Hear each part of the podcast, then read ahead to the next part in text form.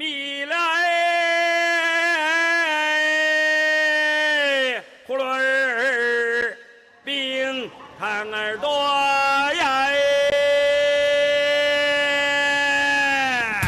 新来的大洋娃，那么六毛六毛，一块一块，一粒三百一块喽。5000年の歴史と13億の人口最先端のライフスタイルから昔ながらの懐かしい暮らしまでありのままの中国を紹介する。生き生き中国。にハオこんにちは。行き来中国の時間となりました。お相手のリュウエリンです。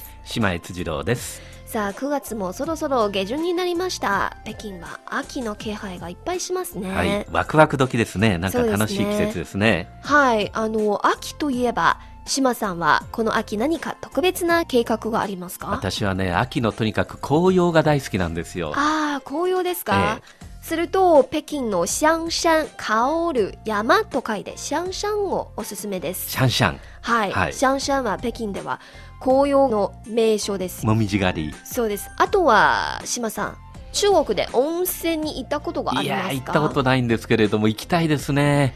まあ、北京の秋といえば小湯山小東山の温泉巡りも非常にいいレジャーだと思いあます。あれですか？北京に温泉があるんですか？あります。え北京の西北部にはありますえね、え。はいでも中国の温泉は日本とちょっと違ってえ、え。ええー水着で入るんですよ。裸じゃなくて そうです。水着で。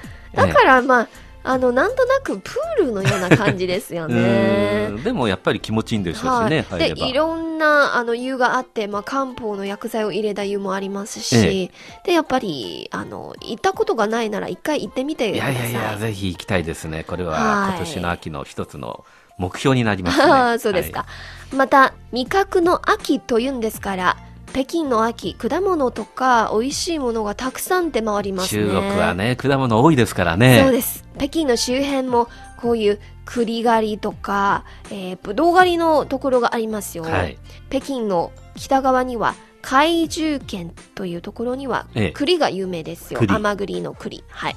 あと密雲県ではぶどう狩りが非常に盛んです。人気ですきっと秋の家族連れでいっぱい賑わうんでしょうね。こういうとそうですころはね。ね大型連休を利用していろんなレジャーを楽しむ人がきっと大勢いると思います。ですね。また秋といえば我が日本語部の恒例の秋のピクニックもとても期待ですね、はいあの春にもありましたよね。私はい。初めて参加させてもらいましたけれども、今年の春は河北省のあの郊外へ行きましたが、はい、ものすごく大きいホテルでね びっくりしましたけれども。大きなお城。お城みたいなホテルでね。ね、はい、秋のピクニックどこへ行くのかまだ発表されていないんですが楽しみですね。いや楽しみですね。それでは今日の番組に入りましょう。今日は最近中国の大都市で現れた一種の生活病病気にスポット当ててご紹介します、はい。ぜひ最後までお聞きください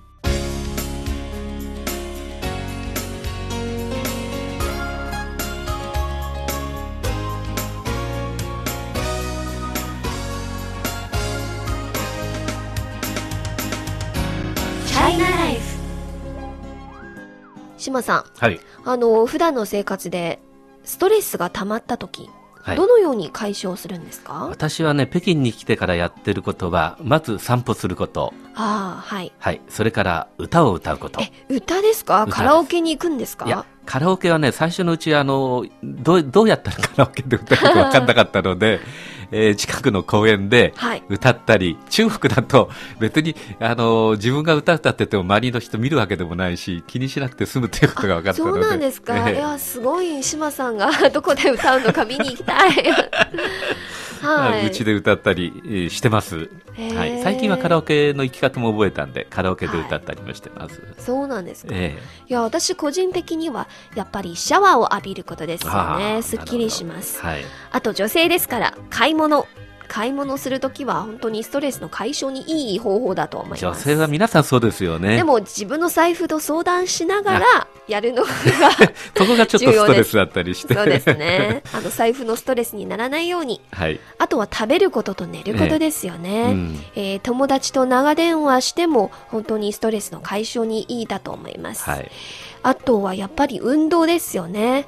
個人的には水泳が大好きですから。あそうですかはい。30分くらい水泳すると、本当に鬱陶しい気分がもうなくなります。水泳は本当に全身運動ですからね。そうですねストレス解消にはいいですよね。はい。まあ、昔、大学の寮に泊まっていた時には、ええ一人で大声を出して泣いたりするのが ストレスの解消の方法なんですが、ど。でも今、最近は、まあ、年のせいかあんまりそういうふうにはしなくなりました。はい。はいうん。では、なぜストレスの話題を取り上げるかというと、ええ最近中国の都市部では、帰宅沈黙症候群が現れました。うん。えーいつも沈黙するわけではなくて、はい。退勤後家に帰ってから脱力感を覚えて無口で家族に口を聞かない人たちのことを指します、うん。これは職場での新しい病気と言われてみんなの注目を集めています、チャイナライフ今日は中国で話題になった都市部の帰宅沈黙症候群にスポットを当ててご紹介します。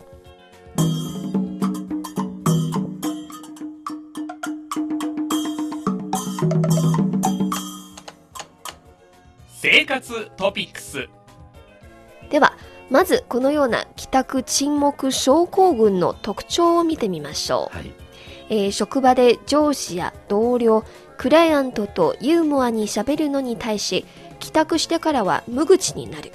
職場と自宅では全く別人に見えるのが特徴なんですね。なるほどね。うんはい。まあ、島さんは時にはこういうケースがありますか？いや、やっぱりありますね。私もな、うんもう長いこと、あの、お仕事してきましたから、こういう無口になったりってことは、まあ、よくありましたよね。いや、私も仕事で疲れた時、家に帰ってから何もしたくないし、はい何も喋りたくない時がありますよね。うん、長く続くと、まさかこれは一種の病気とは思わなかったんですうよ。ん。でもやっぱり、あの、島さんは、このような人たちをどう見るんですか？そうですね。あの、まあ、この、今回のテーマはとにかく、多かれ少なかれね、はい仕事を持ってる人にはきっとあることだと思いますし、私自身もとってもそれを感じることがあるんで、これは自分のこととしてとても理解できますね。はい。まあ、ええ私も本当にかわいそうに思いますね。同情を寄せます。はいたまには同感も覚えますね。同感をね、はい、そうですね。はい、えー実は手元にはこんなデータがあります。中国青年法社会調査センターのアンケート調査によりますと、2750人の調査対象のうち、83.1%が程度は様々だが、帰宅沈黙症にかかっているということです。多いですね。8割ですよね、8割はい超えてますもんね。うんそのうち34.7%は深刻な症例で、48.4%は軽い症状だったそうです。えまたこれら帰宅沈黙症候群のうち1980年代生まれの人いわゆるパーリン法は50.1%、5割ですね。えはい。1970年代生まれの人は3割。大都市に住んでいる人は45.5%、うん半分近く。中小都市に住んでいる人は28.9%いるということなんですよ。まあ、調査結果から見ると、大都市に暮らしている若年層に集中しているよそううでね。ですすね。そんな感じですね。はい。まあ、大都市の生活コストが高いし、生活プレッシャーも大きいですから、特に80年代生まれの若者なら、ちょうど今は30代を超えた年ですそよね。ね。うん。まあ、働き盛りなのに対し、結婚や育児、親孝行に迫られて、プレッシャーが一層大きいようですうね。んまあ、エイリーさん、今回のこのテーマについては、あの、自慢にもなりませんけど、日本の方が大,、は大先輩で、そうなんですか、はい、えーあの、まあ、職場では問題はなくても、家庭で様々な問題を引き引き起こすね、はい。ということなんですけれども、私、あの、このケースでね、はい。とっても印象に残った取材が一つありましてえね、。何ですか？はい。まあ、あの、定年後のご主人の生活をお紹介するという番組だったんですけれども、定年して家庭に入ったご主人のところに取材に行きました。そしたら、そのご主人がね、いや、私は定年したらもうちゃんと、あの、奥さんのお手助けをして、掃除もするし、はい。えーそれから家事もするし、うん。お皿も洗うし、とこう、もう自慢げにとくとくと話したんですよい。やー、なんか模範的模な範的な旦那様ですね。ね、もうご主人は自慢したくてしょうがない感じで。はい。そしたら、それを横で聞いていた奥さんが、突然泣き出したんです。えー、じゃあ記者のみんなの前で泣き出したんですか？突然泣き出して、あなたは何にも分かっていない。えー、それは何ですか？それはね、あなたは、私があなたに何を求めているのか全然分かっていない。私は、あなたと会話がしたいんです。なるほど。ええ、もう、あなたは仕事をしているときずーっと家に帰ったら無口で、はいはい何の会話もしてこなかったでしょ？はい。だから、私はせめて定年したら、あなたとちゃんと会話ができることを楽しみにしていたんです。でも、あなたがやるのは家事や、そ掃除、掃除、はい。そういうことばっかりです。だから、あなたは少しも分かってないんだってことを言ってね、これはとっても衝撃的でしたねいや、。本当に、まあ、女性として、もし家の中で旦那様が、あの、精神的なコミュニケーションをしてくれなければ、とても辛いですよね。そうですよ。ね。定年まで長いこと長いことそういうのを我慢してきて、奥さんとしてはね、はい。おしゃべりの関係ができないのを。いやーこんな我慢はあんまりにもストレスが溜まったんですよね。まあこれがでも割合日本の今までの、はい。その、なんていうかな、ある、ある意味ではこう、典型的なはい夫婦関係。だから無口症候群の夫婦関係っていう感じそうがしますね。ですね。まあ、無口とか沈黙症候群はその人本人が辛いかもしれないけど、家族に対しても傷つけることになりますよね。そうですね。本当にそう思いましたね。はい。まあ、深刻なんですよ。えでは、このような帰宅沈黙症候群になった理由は一体何なのでしょうーか、はい。えーこの理由についてアンケート調査が行われました。すると、60%の回答者は仕事で疲れ切ったとうん答えました。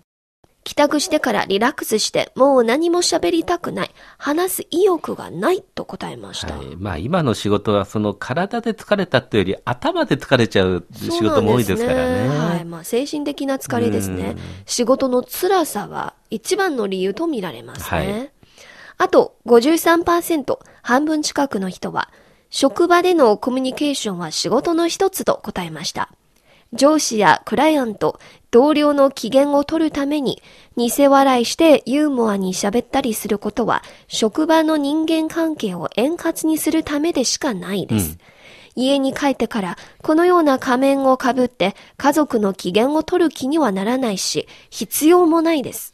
帰宅後は無口になったということなんですよ。ん。いや、家族の機嫌を取る必要もないって いうのがちょっとなんか、あれですよえね。ー最初からその機嫌を取るという、はい。ね、あの、スタンスでにあるっていうのがなかなかね。そうです。まあ、んもちろん機嫌を取る必要はないんですけど、ええでもやっぱり気を使って、相手の必要に応えてあげるのが重要ですよね。そうですね。はい。うんあとの4割、41%は、はい。知らない人や親しくない人とのコミュニケーションが得意で、身内や家族とのコミュニケーションが苦手です。あまりにも親しいから何を話せばいいのかかえってわからなくなります。職場での悩みなどを喋ったら、かえって家族の心配を誘うので、言わぬは花としました。なるほどね。あこういう人たちもいるんだ。はい、なんかおとなしい男性のやり方ですよね。うんこれは、やっぱり男性のタイプなんでしょうね。女性は割合こう、おしゃべり、はいはい得意じゃないですか。そうですね。まあ、女性は何かストレスが溜まると、つええついに喋り出しますよね。うん家族とか友達とかええ同僚とか。はい何を喋ったらいいかわからないなんてことは女性はきっとないですよね。そうですねうん。まあ本当に職場の上司や同僚、クライアントまたは知らない人の前ではいろいろ気を使うのに対して、うんえー家族や身内の前ではかえってリラックスしすぎて相手の存在を当たり前に思ってしまう傾向にありますよね。まあ私もたまにはあのお母さんがいろいろまあし話をかけてくれた時は自分が疲れた時はまあくどいなうるさいなと思うんですよ。はいはい。自分自身もよく反省しなきゃ。ねえいや、親子ってそんなもんですけれどもね。はい。ええでも親は気気を使ってね、心配するから、ますます話しかけるんですけれどもね。そうですね。うんでも、このような帰宅沈黙症候群は本当に心理的な病気なのでしょうか？チャイナライフ、一曲をお届けした後、この問題について専門家の意見を聞いてみましょう。中国大陸のロック歌手、ワン・フォンの新曲、存在、存在、どうぞ。多少人走着，却困在原地；多少人活着，却如同死去；多少人爱着，却好似分离；多少人笑着。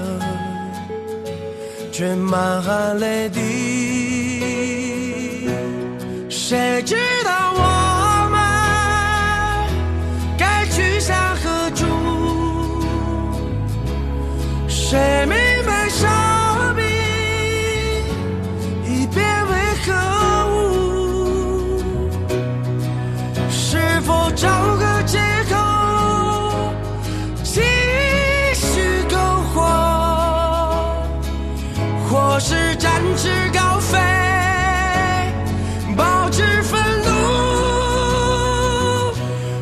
我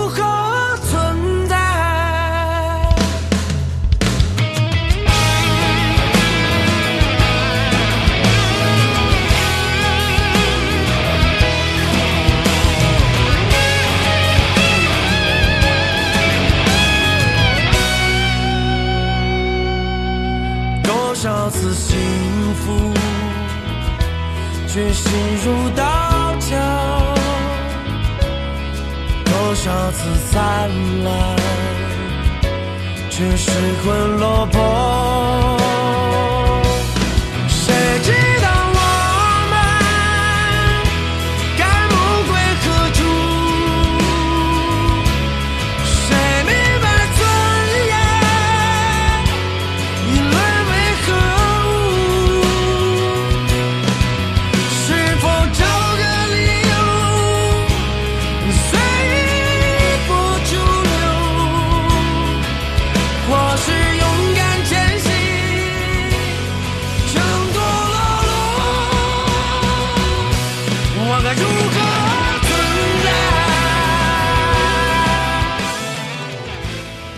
お聞きの放送は北京放送中国国際放送局の日本語番組行き来中国です。中国の今や旬の話題をお伝えするコーナー、China Life。今日の話題は今中国の都市部で現れた帰宅沈黙症候群です。では、このような帰宅沈黙症候群は深刻な心理的病なのか、専門家の意見を見てみましょう。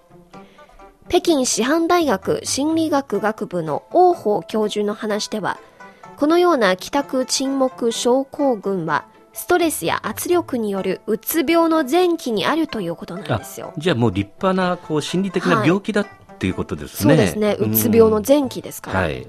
油断すれば深刻なコミュニケーション障害症などの心理的疾病になる恐れがあるということです。うんはい。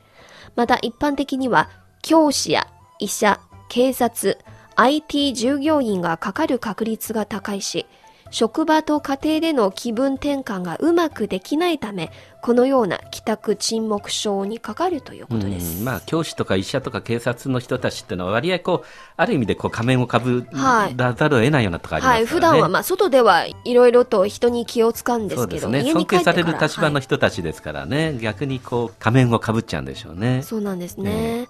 はい。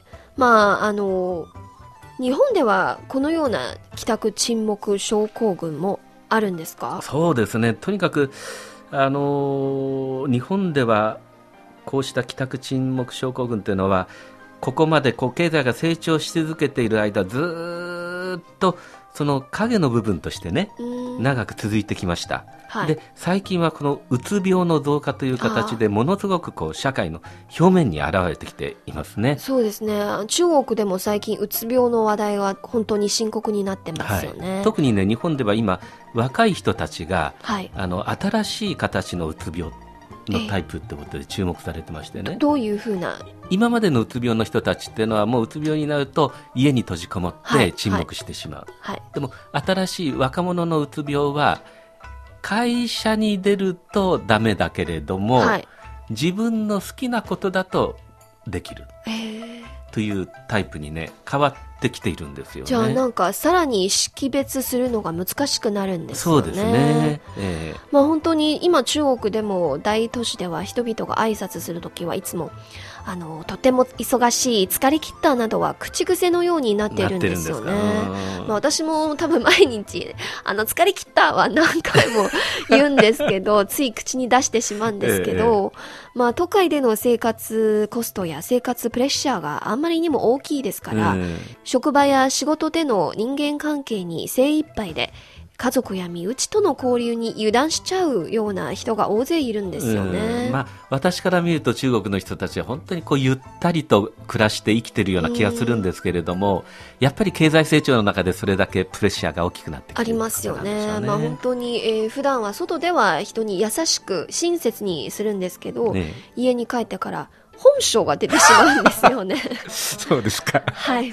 うんでは、このような帰宅沈黙症は一体どのように予防すればいいのか、専門家の意見を見てみましょう。はいまずはその人たちの家族へのアドバイスですね。えー関心を寄せることです。うんでも、無理やりに強制的にコミュニケーションを求めるより、適当な時期に家族の交流を進め、その人の考えを聞いてあげることは効果的です。そうですね。これがもううつ病前期だと考えれば、はいやはりあまり無理に声はかけないっていうのが、あの、まあ、基本ですからね。そうですねうん。あとは職場、はい。会社の方ですね。職員のメンタルケアを重視することなんです。はい。より包容的で、より開放感のある職場の雰囲気を作り上げることが大事で、社内旅行の場合は、職員の家族も招いた方が専門家の勧めですね。ああ、真似た方がいいってことですね。はい。まあ、ーこれについては、我が日本語部のはいピクニックは本当にいい手本を見せましたよね。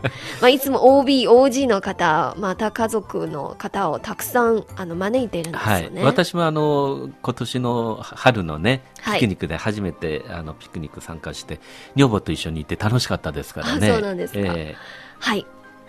3番目は、その人本人、まあ、個人へのアドバイスですね。えはいまず重要なのは、情緒の自己管理です。うんマイナス思考の考えをやめて、プラス思考の生き方に頑張ること。あとは運動することですよね。うん仕事で疲れたとしても、適当な運動をすると、ストレスの解消に有利だし、心理的な疲れを払うことができます。はいで、3番目は、飲食習慣を整えることです。うん。深夜のタバコや飲酒をやめて、野菜や果物を大量に摂取して、ヘルシーな飲食習慣を養うことです。うん。まあそういうことができないから苦労してんだよっていう男の人もいるかもしれないですけどやっぱり大事なことですよね。難しいですはい、うん。本当にたまには自分の特に自分の情緒を管理することはコントロールすることは難しいですよね、うんそうですねでは専門家の意見の他には島さん個人的に何かアドバイスがありますか？私はねやっぱりあのいろいろあの辛い時もあったりした経験の中で言えばね、結局最後に支えてくれるのは家族なんですよね。そうですね、ええ。やっぱり家族が最後の砦で、はい。だからやっぱり家族とを大切にして、家族といつもコミュニケーションを取る。大したことでなくていいんですよね。はいあの、私と私の女房との間ではね、はい一つコミュニケーションを取る、あの、方法があって、あ何ですか？あの、えー交換日記ですか？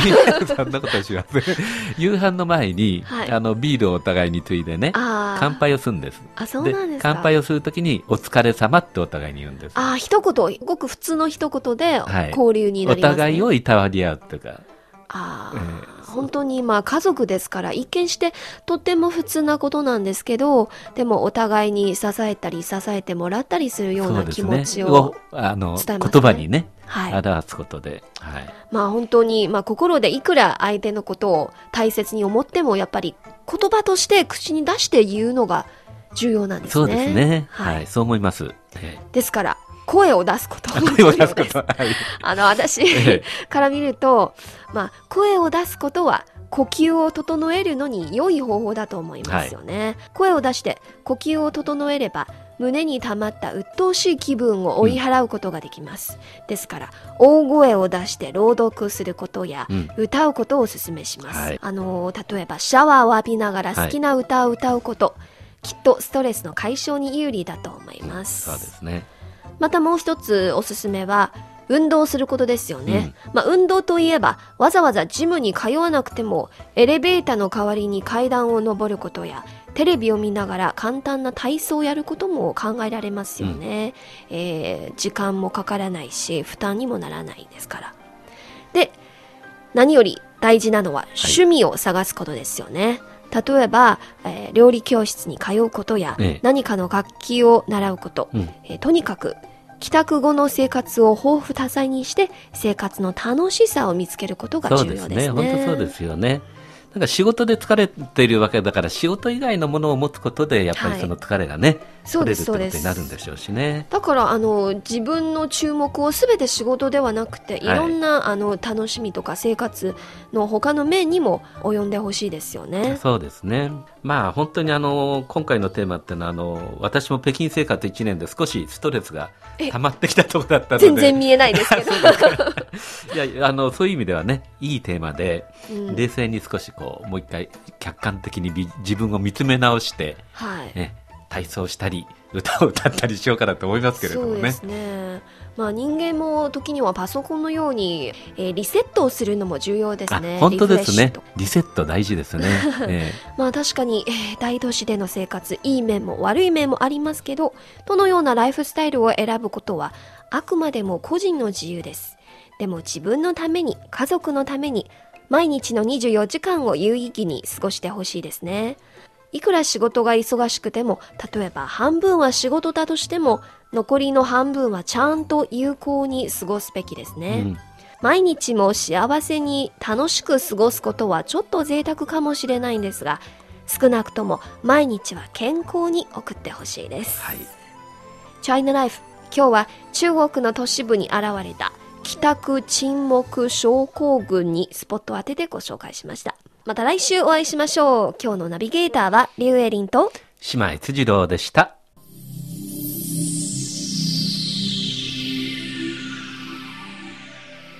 行き来中国そろそろ終わりの時間に近づいてきました。